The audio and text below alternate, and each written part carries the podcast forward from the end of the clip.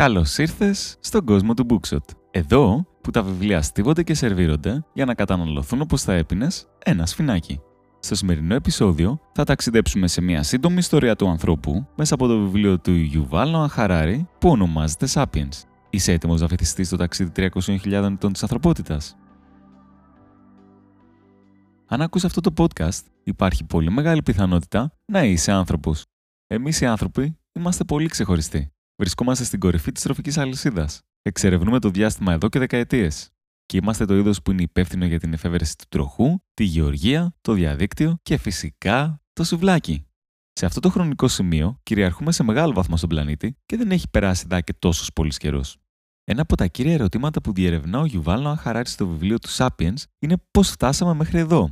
Γιατί εμείς, γιατί ο Homo sapiens; Στη σύνοψη αυτού του σύγχρονου κλασικού θα μεταφερθούμε σε μια ταχύτατη περιήγηση της προέλευσής μας και θα εξερευνήσουμε βασικές στιγμές της ιστορίας μας από την ανάπτυξη της γλώσσας μας μέχρι τη δημιουργία χρημάτων. Στιγμές που μας έκαναν αυτό που είμαστε σήμερα. Αν και δεν ήταν το πρώτο ανθρώπινο είδος, ο Homo sapiens ήρθε να αντικαταστήσει όλα τα άλλα ανθρώπινα είδη στη γη.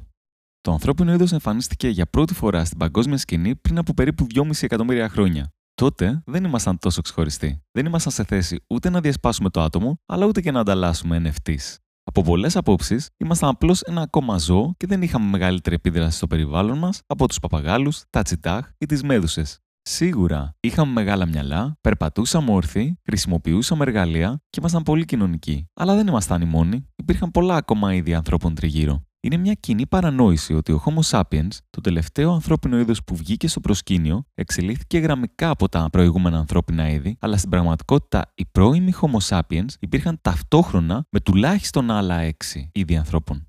Υπήρχαν οι Homo floresiensis, ένας μικρός αρχαϊκός άνθρωπος που έφτανε σε μέγιστο ύψος περίπου το 1 μέτρο, που όμως ήταν αρκετά έξυπνοι και οργανωτικοί για να κυνηγούν ελέφαντες υπήρχαν οι Homo denisova, ένα είδος ηθαγενές στη Σιβηρία που ανακαλύφθηκε μόλις το 2010, γεγονός που εγείρε ερωτήματα για το τι άλλο εξαφανισμένο ανθρώπινο είδος δεν έχουμε ακόμα ανακαλύψει. Και φυσικά, εκεί ήταν ο πιο γνωστός ξάδερφός μας, ο Homo neanderthalensis. Παρά το γεγονός ότι αποκαλούμε τους εαυτούς μας διόλου μετριόφωνα Homo sapiens, που στα λατινικά σημαίνει σοφός άνθρωπος, σίγουρα δεν ήμασταν οι μόνοι έξυπνοι πίθηκοι που κυκλοφορούσαν εκεί τριγύρω. Στην πραγματικότητα, οι Neanderthal κυνηγούσαν μαμούθ και τελειοποιούσαν τις τεχνικές τους στο barbecue πολύ πριν καν εμφανιστούμε. Το μυαλό τους ήταν επίσης μεγαλύτερο από το δικό μας. Λοιπόν, αν δεν ήμασταν τόσο ξεχωριστοί τις ημέρες εκείνες που κάναμε τα πρώτα μας βήματα, πώς ευημερήσαμε και εξαπλωθήκαμε σε όλο τον κόσμο, ενώ άλλα ανθρώπινα είδη εξαφανίστηκαν και ίσα που άφησαν τα ίχνη τους, τι απέγιναν όλα τα ξαδέρφια μας; Υπάρχουν δύο αντικρουόμενες θεωρίες για να το εξηγήσουν αυτό. Μια καλοπροαίρετη και μια σατανική. Η θεωρία διασταύρωσης προτείνει ότι ο Homo sapiens άρχισε να ζευγαρώνει με άλλα είδη ανθρώπων, κυρίως τον Homo neanderthalensis, με αποτέλεσμα τη σταδιακή συγχώνευση αυτών των δύο ειδών. Υπάρχουν στοιχεία που υποστηρίζουν αυτή τη θεωρία. Το DNA των σύγχρονων Ευρωπαίων περιέχει από 1 έως 4% το DNA του Neanderthal, καθώς και λίγο DNA από άλλα προγενέστερα ανθρώπινα είδη. Αλλά οι επικριτές αυτής της θεωρίας επισημαίνουν ότι το ζευγάρωμα μεταξύ Neanderthal και Sapiens θα μπορούσε μόνο σπάνια να οδηγήσει σε απογόνους επειδή τα δύο είδη είναι διαφορετικά. Η θεωρία αντικατάστασης, από την άλλη πλευρά, προτείνει ότι οι Homo sapiens, χάρη στις ελαφρώς ανώτερες δεξιότητες και την τεχνολογία τους, όθησαν άλλα ανθρώπινα είδη προς την εξαφάνιση, είτε αφαιρώντας τις πηγές τροφής τους, είτε σκοτώνοντα τα βία. Εάν αυτή η θεωρία είναι αληθινή, είναι σαφές ότι δεν έχουμε ξεπεράσει την τάση μας να σκοτώνουμε άλλους ανθρώπους με βάση τις διαμάχες για τους πόρους και τις επιφανειακές διαφορές. Ποια από τις δύο θεωρίες είναι η σωστή λοιπόν, διασταυρωθήκαμε με άλλα ανθρώπινα είδη και γίναμε μια μεγάλη ευτυχισμένη οικογένεια, ή οδηγήσαμε τα ξαδέρφια μας στην εξαφάνιση; Η ιστορική διαμάχη ακόμα καλά κρατεί εκεί έξω και η συζήτηση συνεχίζει να μένεται καθώς νέα στοιχεία συνεχίζουν να εισραίουν. Αλλά υπάρχει μεγάλη πιθανότητα και τα δύο να είναι εν μέρει αληθινά. Α δούμε παρακάτω πιο προσεκτικά τα μικρά πλεονεκτήματα που είχαν οι Sapiens σε σχέση με τα άλλα είδη που τους επέτρεψαν να κυριαρχήσουν στον κόσμο. Με τη γνωστική επανάσταση, οι Homo sapiens απέκτησαν δεξιότητες όπως η σκέψη και η επικοινωνία που τους επέτρεψαν να κατακτήσουν τον κόσμο. Οι sapiens εξελίχθηκαν για πρώτη φορά πριν από περίπου 150.000 χρόνια. Για πολλές χιλιετίες ασχολούνταν κυρίως με την πάρτη τους κάπου στην Ανατολική Αφρική, χωρίς να είχαν δημιουργήσει κάποια ιδιαίτερη τέχνη ή τίποτα περίπλοκα εργαλεία. Κάποια στιγμή προσπάθησαν να μεταναστεύσουν βόρεια και πολέμησαν με τους Νεάντερταλ. Όμως οι Sapiens έχασαν και υποχώρησαν στην πατρίδα τους και οι Νεάντερταλ παρέμειναν κύριοι της Μέσης Ανατολής για ακόμα 30.000 χρόνια. Αλλά τότε, πριν από 70.000 χρόνια, συνέβη κάτι πραγματικά απίστευτο. Υπήρξε μια εντυπωσιακή εξέλιξη σε νέα επιτεύγματα των Sapiens. Άρχισαν να κατασκευάζουν βάρκες, λάμπες λαδιού, τόξα και βέλη. Διαμόρφωσαν μεγαλύτερες και πιο εξελιγμένες κοινότητες και δημιούργησαν εμπορικά δίκτυα. Καθώς οι Sapiens βελτίωσαν τις τεχνικές κυνηγιού τους, άφησαν τα ίχνη στο πέρασμά τους, εξοντώνοντας ό,τι υπήρχε. Για παράδειγμα, μόλις πριν από 50.000 χρόνια, οι Αμερικοί κατοικούνταν από ένα πλήθος μεγάλων θηλαστικών της ξηράς, βραδύποδε εδάφους που είχαν ύψος 6 μέτρα και αρμαδίλους στο μέγεθος minivan. Όμως, μέσα σε μερικές χιλιάδες χρόνια από την αύξηση του Homo sapiens, η συντριπτική πλειοψηφία αυτών των ζώων είχε εξαφανιστεί. Και μετά υπήρχαν και τα άλλα ανθρώπινα είδη, τα οποία, όπως συζητήσαμε προηγουμένως, πιθανότητα σκοτώθηκαν και αυτά από τους προγόνους μας, του sapiens.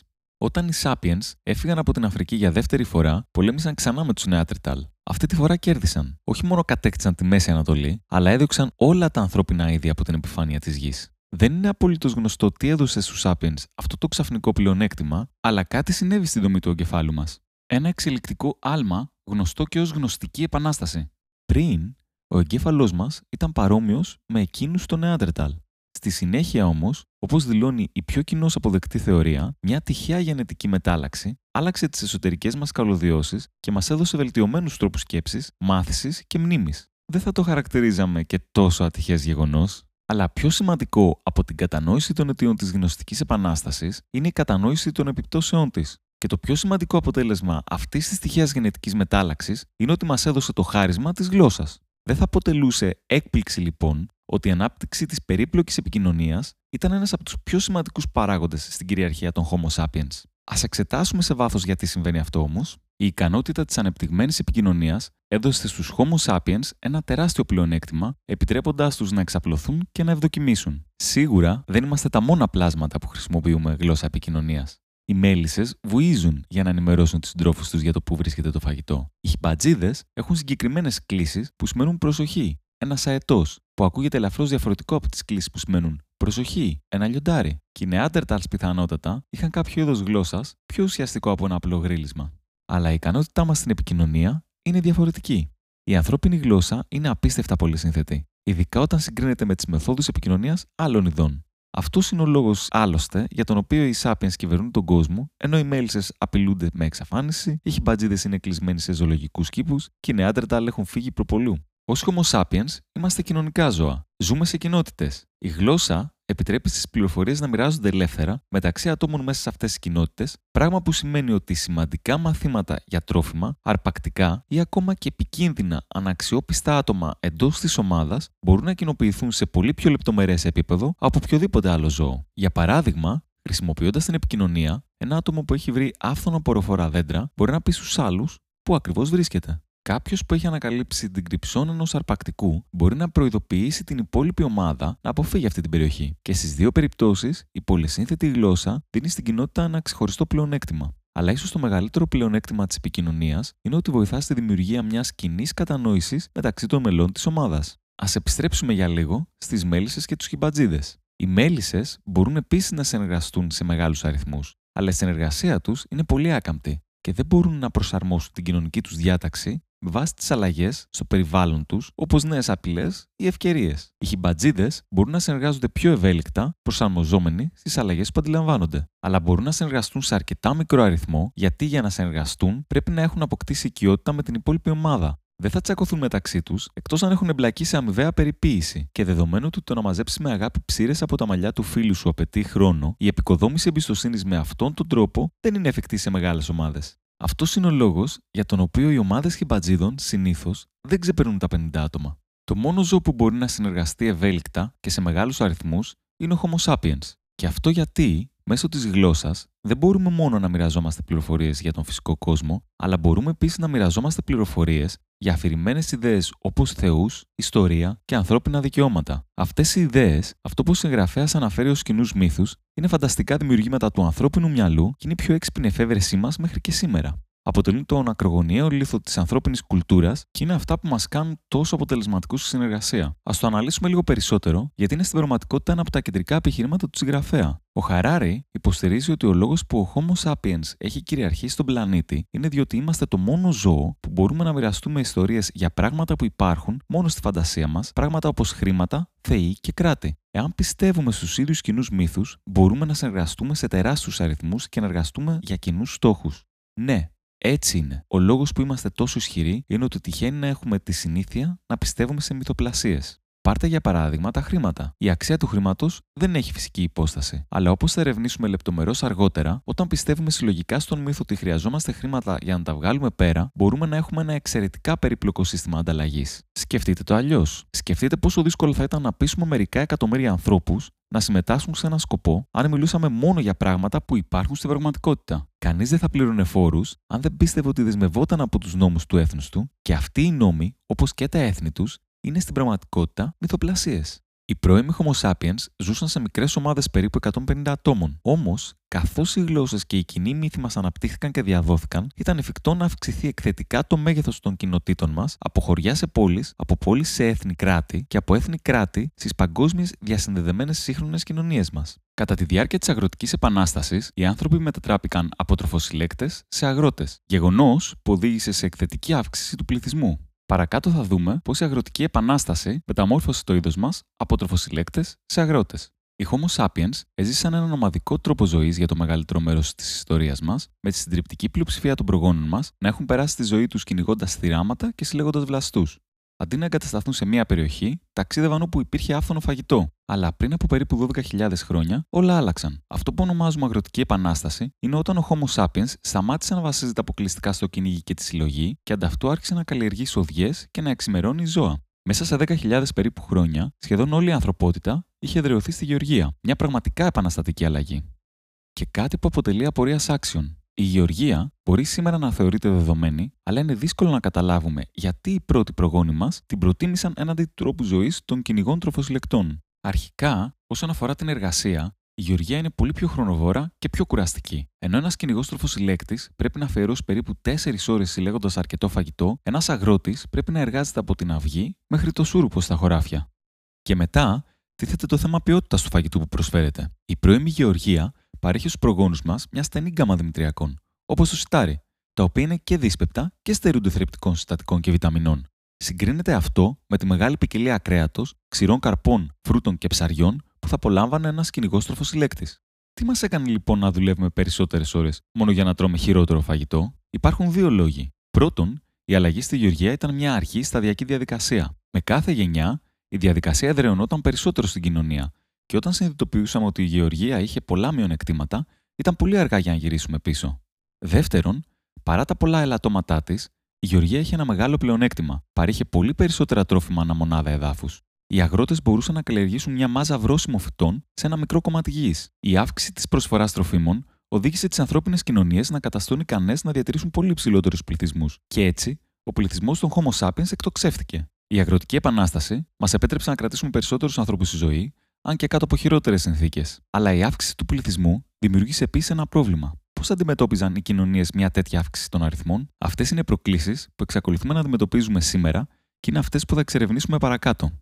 Προκειμένου να διευκολυνθεί το εμπόριο σε μεγάλες κοινότητες, οι άνθρωποι επινόησαν τα χρήματα και τη γραφή. Η ζωή πριν από την αγροτική επανάσταση ήταν σχετικά απλή. Εάν είχατε χαμηλή κατανάλωση κρέατος, θα μπορούσατε απλώς να ζητήσετε από τους γείτονές σας να μοιραστούν τα πλεονάσματά τους μαζί σας. Τις περισσότερες φορές θα σας βοηθούσαν εύκολα, γνωρίζοντας ότι αν είχαν πρόβλημα στο μέλλον, θα τους ανταποδίδατε τη χάρη. Αλλά με την ανάπτυξη της γεωργίας, αυτή η οικονομία των εξυπηρετήσεων εξελίχθηκε σε σύστημα ανταλλαγής. Γιατί όμως, λόγω της αποτελεσματικότητάς της, η γεωργία έδωσε τη δυνατότητα στους ανθρώπους να παράγουν αρκετά τρόφιμα για την κοινωνία. Χωρίς πια συνεχή πίεση να κυνηγήσουν το επόμενο γεύμα, μερικοί άνθρωποι ανέπτυξαν νέα επαγγέλματα όπως η σιδηρουργία και η φαντουργία. Αυτοί αντάλλασαν τα τελικά τους προϊόντα, ένα μαχαίρι για παράδειγμα, ή ένα φτιάρι, με αγρότες που τα χρειάζονταν για να πάρουν φαγητό. Αλλά πολύ σύντομα αυτή η οικονομία ανταλλαγής αποδείχτηκε επίσης ανεπαρκής. Καθώς η αγοράς συναλλαγών συνέχισε να αναπτύσσεται, έγινε πιο δύσκολο να βρεις κάποιον που ήθελε τα αγαθά σου και του οποίου τα αγαθά ήθελες σε αντάλλαγμα. Για παράδειγμα, αν προσπαθούσατε να πάρετε λίγο λαχταριστό χοιρινό από έναν αγρότη με αντάλλαγμα το μαχαίρι σας, Τι θα κάνατε αν είχε ήδη πολλά μαχαίρια, ή τι θα γινόταν αν χρειαζόταν ένα μαχαίρι, αλλά δεν είχε γουρούνια για σφαγή, θα μπορούσε να υποσχεθεί ότι θα σας δώσει ένα γουρούνι στο μέλλον. Αλλά πώς ξέρετε ότι θα κρατήσει το λόγο του, ως απάντηση σε τέτοια προβλήματα, περίπου το 3000 π.Χ., ο Homo sapiens ανέπτυξε τη γραφή και το χρήμα. Οι Σουμέριοι της Μεσοποταμίας ήταν οι πρώτοι που το έκαναν αυτό. Για να αποθηκεύσουν τις πληροφορίες που απαιτούνταν σε πολύπλοκες συναλλαγές, άρχισαν να χαράσουν τις συναλλαγές των ανθρώπων σε πύληνες πλάκες, χρησιμοποιώντας απλοϊκά οικονομικά σύμβολα. Την ίδια περίπου εποχή, άρχισαν να χρησιμοποιούν το κρυθαρένιο χρήμα ως τυποποιημένη μέθοδο πληρωμής. Με αυτόν τον τρόπο, θα μπορούσατε να πληρώσετε το χειροτρόφο σε ένα νόμισμα εύκολα μετατρέψιμο σε ό,τι άλλο μπορεί να χρειαστεί. Ή, αν σας υποσχέθηκε ένα γουρούνι, θα μπορούσατε να καταγράψετε αυτή τη συναλλαγή ώστε να τηρήσει την υπόσχεσή του αργότερα. Η εμφάνιση αυτοκρατοριών και θρησκείας όθησε την ανθρωπότητα προς την κατεύθυνση της παγκόσμιας ενοποίησης. Όπως μόλις είδαμε, η εφεύρεση της γραφής και του χρήματος κατέστησε ευκολότερη τη διεξαγωγή οικονομικών συναλλαγών και δυσκολότερη τη διάπραξη οικονομικής απάτης. Και όμως αυτό φυσικά δεν σημαίνει ότι οι οικονομίες άρχισαν ξαφνικά να συμπεριφέρονται ομαλά και αποτελεσματικά. Στην πραγματικότητα, καθώς οι κοινωνίες και οι οικονομίες μεγάλωναν, γινόταν όλο και πιο δύσκολο να ελεγχθούν και να ρυθμιστούν. Τι έκαναν λοιπόν οι ανθρώπινες κοινωνίες, ανέπτυξαν νόμους για να ρυθμίσουν τον τρόπο συμπεριφοράς των ανθρώπων και συστήματα εξουσίας για να εξασφαλίσουν ότι οι άνθρωποι τους υπάκουαν. Έτσι, γεννήθηκαν οι πρώτες ιεραρχικές κοινωνίες με έναν βασιλιά ή αυτοκράτορα στην κορυφή που κυβερνούσε όλους τους άλλους. Στις μέρες μας μπορεί να βλέπουμε τις μοναρχίες και τις αυτοκρατορίες του παρελθόντος ως αυταρχικές και σκληρές, αλλά αξίζει να σημειωθεί ότι παρήχαν μεγάλη πολιτική, κοινωνική και οικονομική σταθερότητα. Για αρχή, παρήχαν αποτελεσματική γραφειοκρατία, όπου ομογενοποίησε νόμους και έθιμα. Α πάρουμε μόνο ένα παράδειγμα. Το 1776 π.Χ. η Βαβυλώνα ήταν η μεγαλύτερη αυτοκρατορία του κόσμου με περισσότερους από ένα εκατομμύριο κατοίκους. Για να τους κυβερνήσει αποτελεσματικά και να παράσχει ομοιόμορφη τάξη, ο Βαβυλώνιος βασιλιάς Χαμουραμπή εξέδωσε μια συλλογή νόμων γνωστή ως κώδικας του Χαμουραμπή. Αυτός ο κώδικας νόμων καθιέρωσε κατανοητό σε όλη την αυτοκρατορία για το τι επιτρεπόταν και τι όχι, καλύπτοντας τομείς όπως η κλοπή, η δολοφονία και η φορολογία. Όπου και αν ταξίδευαν ή έκαναν εμπόριο, εντός των αυτοκρατορικών συνόρων, οι άνθρωποι ήξεραν ποιους νόμους και έθιμα να ακολουθήσουν. Αλλά η γνώση των νόμων δεν είναι το ίδιο πράγμα με την υπακοή σε αυτούς. Για να επιβάλλουν τους νόμους τους, οι αυτοκράτορες και οι βασιλιάδες χρειάζονταν ανθρώπους να αποδεχτούν την εξουσία τους και ο καλύτερος τρόπος για να γίνει αυτό ήταν μέσω της θρησκείας. Ο βασιλιάς Χαμουραμπή το γνώριζε καλά και νομιμοποίησε την κυριαρχία του, δηλώνοντας ότι είχε διοριστεί από τους Θεούς να κυβερνά τους πολίτες της Μεσοποταμίας. Αν οι άνθρωποι πίστευαν ότι ο κυβερνήτης τους είχε επιλεγεί με θεϊκή θέληση, θα αποδέχονταν πολύ περισσότερο την αυτοκρατορική εξουσία. Για άλλη μια φορά, βλέπουμε ότι ένας αστικός μύθος είναι ο συνδετικός κρίκος που θα μπορούσε να συγκρατήσει μια αυτοκρατορία ενός εκατομμυρίου ανθρώπων. Καθώς οι αυτοκρατορίες εξαπλώθηκαν, οι θρησκείες που προωθούσαν αυξάνονταν τόσο σε έκταση όσο και σε ισχύ. Μερικές φορές με τη βία και άλλες φορές με διαδικασίες σταδιακής αφομοίωσης, η αυτοκρατορική κυριαρχία συγκέντρωνε πολλές διαφορετικές εθνότητες και θρησκευτικές ομάδες σε λίγες, πολύ μεγαλύτερες ομάδες πολιτισμών. Η επιστημονική επανάσταση εξυγχρόνισε την ανθρωπότητα, ανοίγοντας τον δρόμο για νέες τεχνολογίες, υπεριαλισμό και οικονομική ανάπτυξη. Τον 16ο και 17ο αιώνα, η ανθρωπότητα υπέστη μια ακόμα σπουδαία αλλαγή. Μια επιστημονική επανάσταση σάρωσε την Ευρώπη και αντί να αφήσει την πρόοδο να εξαρτάται μόνο από τους Θεούς, οι άνθρωποι άρχισαν να σκέφτονται πώς θα μπορούσαν οι ίδιοι να χρησιμοποιήσουν την επιστήμη για να βελτιώσουν την κοινωνία. Εφαρμόζοντας τις επιστημονικές αρχές της εξερεύνησης, του πειραματισμού και της παρατήρησης, οι άνθρωποι έκαναν σημαντικά άλματα σε τομείς όπως η ιατρική, η αστρονομία και η φυσική, με κάθε εξέλιξη να συμβάλλει στο να γίνεται η κοινωνία ένα καλύτερο μέρος για να ζει κανείς. Πάρτε για παράδειγμα την παιδική θνησιμότητα. Στο παρελθόν, ήταν σύνηθες, ακόμα και για τα πιο πλούσια μέλη της κοινωνίας, να χάσουν δύο ή τρία παιδιά σε πρόωρο θάνατο. Σήμερα, χάρη στην επιστήμη, το ποσοστό βρεφικής θνησιμότητας για όλους είναι μόνο ένας στους χίλιους ανθρώπους. Η ενασχόληση με την επιστήμη όχι μόνο ωφέλησε την ανθρώπινη υγεία, αλλά οι ευρωπαϊκές κυβερνήσεις έσπευσαν να συνειδητοποιήσουν ότι ήταν εξαιρετικό για τις οικονομίες των χωρών τους. Βασιλιάδες και αυτοκράτορες έριξαν χρήματα σε επιστήμονες και εξερευνητές για να αναζητήσουν νέες ιδέες και πόρους και να εμπλουτίσουν τα έθνη τους. Κανένα γεγονός δεν παγίωνε την αξία της επιστημονικής μεθόδου στο μυαλό των Ευρωπαίων του 16ου αιώνα περισσότερο από το περίφημο ταξίδι του Χριστόφορου Κολόμβου στον Ατλαντικό. Σε αντάλλαγμα για την υποστήριξη της εξερεύνησης, ο βασιλιάς και η βασίλισσα της Ισπανίας απέκτησαν μια τεράστια αυτοκρατορία με αυθονία σε πολύτιμους πόρους όπως χρυσό και ασίμι, και ο αγώνας για τις ευρωπαϊκές δυνάμεις να συμπληρώσουν άλλα κενά σημεία στους χάρτες τους ξεκίνησε με ηλικιώδη ταχύτητα. Οι ηγεμόνες συνειδητοποίησαν ότι αν ήθελαν να κατακτήσουν και να ελέγξουν τεράστιες νέες περιοχές, οι παλιές μέθοδοι συμβουλευτικής της χριστιανικής γραφής και των αρχαίων προφορικών παραδόσεων δεν θα ήταν και πολύ χρήσιμες. Αντίθετα, θα έπρεπε να αποκτήσουν τόνους από επιστημονικά δεδομένα σχετικά με τη γεωγραφία, τους πολιτισμούς, τις γλώσσες, το κλίμα, τη χλωρίδα και την πανίδα και τις ιστορίες των νέων περιοχών. Οι ευρωπαϊκές οικονομίες αναπτύχθηκαν ως αποτέλεσμα της εξερεύνησης και της επιστημονικής καινοτομίας, και αυτή η αυτοκρατορική επέκταση, μαζί με την καταστροφή πολλών αυτόχθονων μορφών ζωής, συνέδεσε πρώην απομονωμένους κόσμους σε στενά συνδεδεμένες κοινωνίες, ιδρύοντας παγκόσμιες αυτοκρατορίες και εμπορικά δίκτυα. Σε αυτό το σημείο του ταξιδιού μας, θα δούμε πώς η κεντρική πίστη της παγκόσμιας κοινωνίας μας στον καπιταλισμό είναι μια κληρονομιά του ευρωπαϊκού εμπεριαλισμού. Έτσι, μέχρι τώρα γνωρίζουμε ότι η επιστημονική μέθοδος χρησιμοποιήθηκε από πολλές ευρωπαϊκές κυβερνήσεις για να διευρύνουν τις αυτοκρατορίες τους και να αυξήσουν τα κέρδη τους, και σίγουρα λειτουργήσε. Μέχρι τον 19ο αιώνα, η Βρετανική Αυτοκρατορία από μόνη της κάλυπτε περισσότερο από το 1 τέταρτο του πλανήτη. Με αυτή την τεράστια εμβέλεια, οι ευρωπαϊκές χώρες όθησαν τις ιδέες τους σε κάθε γωνιά του κόσμου. Τα τοπικά έθιμα, οι κουλτούρες και οι νόμοι αντικαταστάθηκαν από λιγότερες αλλά πολύ μεγαλύτερες κουλτούρες που βασίζονται σε ευρωπαϊκά πρότυπα, είτε πρόκειται για δυτικές θρησκείες, είτε για δημοκρατία, είτε για επιστήμη. Και παρόλο που οι ευρωπαϊκές αυτοκρατορίες έχουν προπολού σβήσει, πολλά έθνη εξακολουθούν να ζουν με την πολιτιστική τους κληρονομιά. Μακράν το μεγαλύτερο από αυτά τα παγκόσμια πολιτιστικά πρότυπα είναι ο καπιταλισμός. Χάρη σε μεγάλο βαθμό στις ευρωπαϊκές αυτοκρατορίες, οι άνθρωποι σε όλο τον κόσμο πιστεύουν στη σημασία και τη δύναμη του χρήματος. Σήμερα, είτε είναι από τη Βραζιλία, είτε από τον Μπουτάν, τον Καναδά ή την Καμπότζη, οι περισσότεροι άνθρωποι ζουν επικεντρώνοντας τη ζωή τους γύρω από τα χρήματα και τα υλικά αγαθά. Όλοι θέλουμε να μεγιστοποιήσουμε τα εισοδήματά μας ή να εκθιάζουμε τον πλούτο μας με ρούχα και gadgets. Στην πραγματικότητα, με την υποστήριξη της επιστήμης, η δύναμη και η εμβέλεια του παγκόσμιου καπιταλισμού διαβρώνει παγκοσμίως πολλά επιπλέον πολιτισμικά γνωρίσματα και ιδιαίτερα τη θρησκεία. Η σύγχρονη επιστήμη έχει διαψεύσει πολλές θρησκευτικές αρχές. Οι περισσότεροι άνθρωποι δεν πιστεύουν πλέον ότι ο Θεός δημιούργησε τον κόσμο σε 7 ημέρες. Βασιζόμενοι στην επιστήμη, πιστεύουμε πλέον στη θεωρία του Δαρβίνου για την εξέλιξη μέσω της φυσικής επιλογής. Καθώς αμφισβητούνται οι αλήθειες της θρησκείας, η καπιταλιστική ιδεολογία έρχεται στο προσκήνιο. Έτσι, αντί της παραδοσιακής πεποίθησης να αναμένουμε την ευτυχία στη μεταθάνατον ζωή, πλέον επικεντρωνόμαστε στη μεγιστοποίηση της ευχαρίστησής μας σε αυτόν τον κόσμο. Αυτό φυσικά μας οδηγεί να αναζητούμε, να αγοράζουμε και να καταναλώνουμε όλο και περισσότερα προϊόντα και υπηρεσίες που διαφημίζονται για να μας κάνουν πιο ευτυχισμένους. Η ανθρωπότητα δεν ήταν ποτέ πιο ειρηνική από ό,τι στην παγκοσμιοποιημένη εποχή μας. Η παγκοσμιοποίηση είναι αναμφισβήτητα σε αναδοκή πορεία, αλλά δεν είναι όλοι ευχαριστημένοι με αυτό.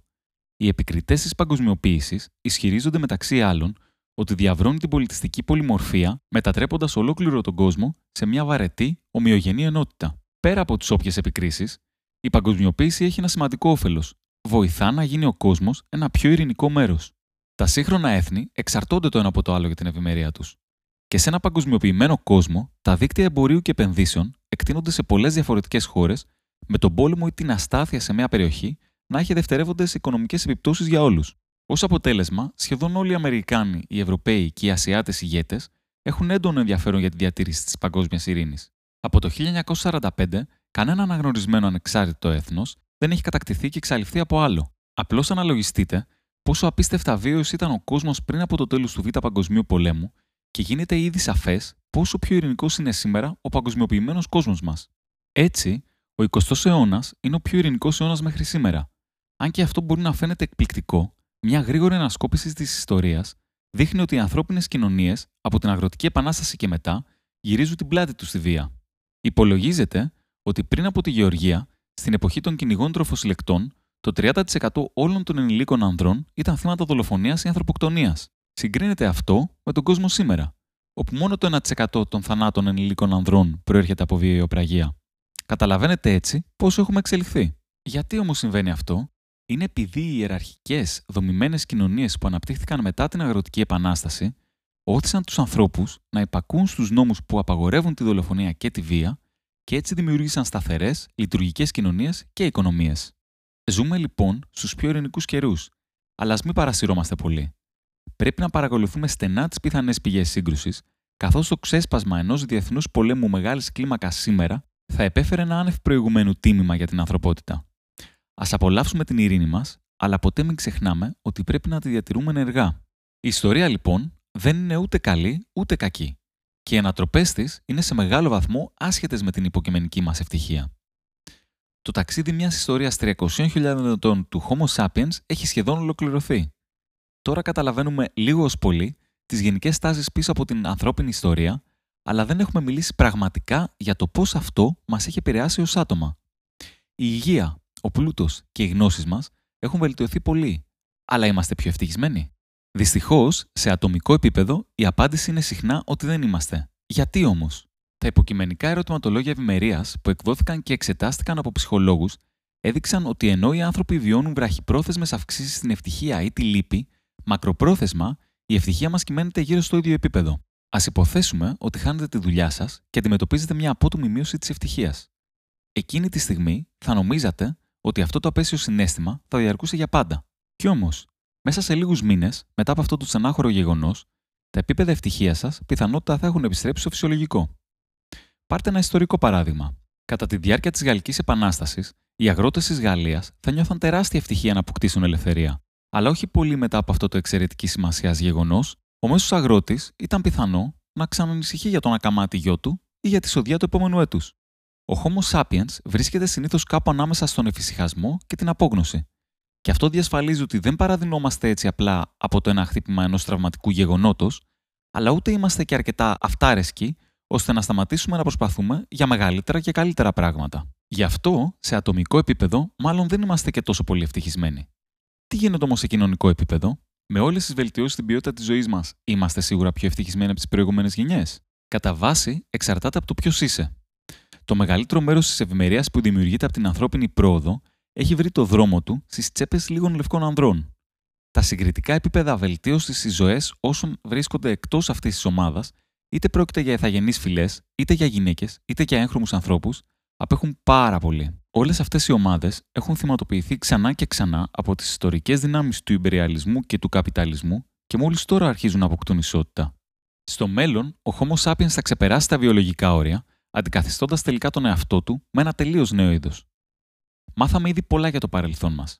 Αλλά τι γίνεται με το μέλλον μας, Πού θα μας οδηγήσουν οι εξελίξεις στην επιστήμη και την ευημερία τις επόμενες δεκαετίες, Οι επιστήμονες εργάζονται ήδη για να απαντήσουν σε αυτά τα ερωτήματα κάνοντας σημαντικά βήματα σε τομείς όπως η βιονική τεχνολογία και η αντιγύρανση. Στον τομέα της βιονικής, της σύνδεσης δηλαδή του ανθρώπου με τη μηχανή, οι επιστήμονες έχουν κάνει εντυπωσιακές προόδους. Για παράδειγμα, όταν ο Τζέσι Σάλιβαν, ένας Αμερικάνος ηλεκτρολόγος, έχασε και τα δύο του χέρια, οι επιστήμονες μπόρεσαν να του δώσουν νέα βιονικά χέρια που μπορούν να λειτουργήσουν μόνο με τη σκέψη. Οι επιστήμονες σημειώνουν επίσης γρήγορη πρόοδο στον τομέα της αντιγύρανσης. Πρόσφατα βρήκαν έναν τρόπο μέσω της αλλαγής της γενετικής του να διπλασιάσουν τη διάρκεια ζωής ορισμένων σκουλικιών και είναι πολύ κοντά στο να κάνουν το ίδιο και με τα ποντίκια.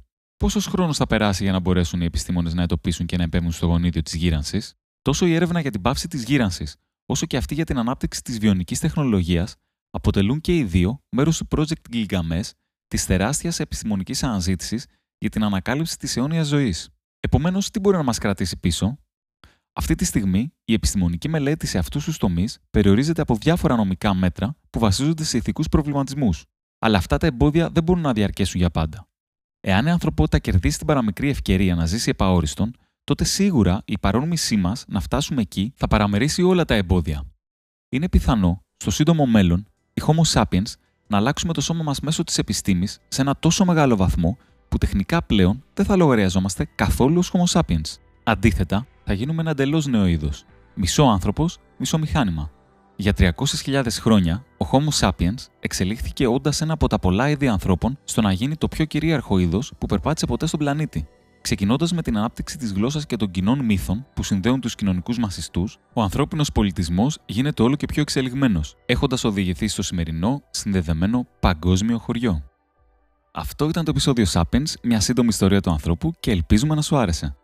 Μην ξεχάσεις να κάνεις follow και review στο κανάλι μας από την εφαρμογή που το ακούς, βοηθώντας έτσι το podcast να φτάσει ακόμα περισσότερα αυτιά. Ευχαριστούμε για την υποστήριξη και να θυμάσαι ότι μια καλή ζωή είναι αυτή που εμπνέεται από την αγάπη και καθοδηγείται από τη γνώση.